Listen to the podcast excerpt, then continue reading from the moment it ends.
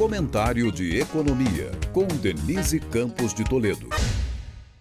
O foco do mercado, esvaziado com o feriado de hoje nos Estados Unidos e sem indicadores mais relevantes, foram as projeções do relatório Focus do Banco Central. Como esperado, a alta recente do IPCA levou uma piora das previsões para a inflação deste e do próximo ano.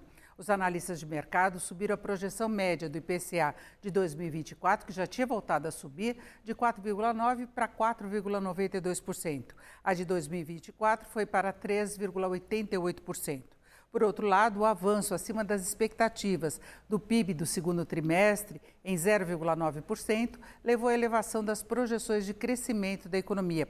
A previsão média do PIB deste ano passou de 2,31% para 2,56%, uma revisão ainda cautelosa, já que a expansão do primeiro semestre deve assegurar avanço de 3% neste ano, mesmo com a desaceleração esperada para este segundo semestre. Para 2024, 2025, no entanto, a projeção do PIB caiu de 1,33% para 1,32%. Mesmo com a previsão de queda da Selic para 11,75% até o final deste ano e para 9% no do próximo, ainda vai ser uma política meio contracionista do Banco Central, com juros elevados em termos reais, o que pode dar uma segurada na atividade. É um dos fatores dessa esperada perda de ritmo da expansão.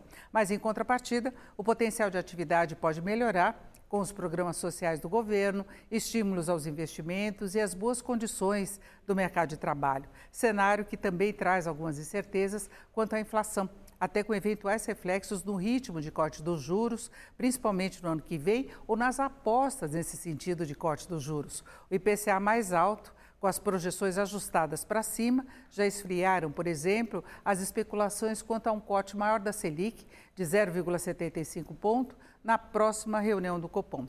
Vale observar que, em todo esse contexto de possíveis interferências na inflação e nos juros, ainda é preciso incluir as incertezas fiscais, essa necessidade toda de o governo ampliar a receita para poder cumprir as metas do arcabouço.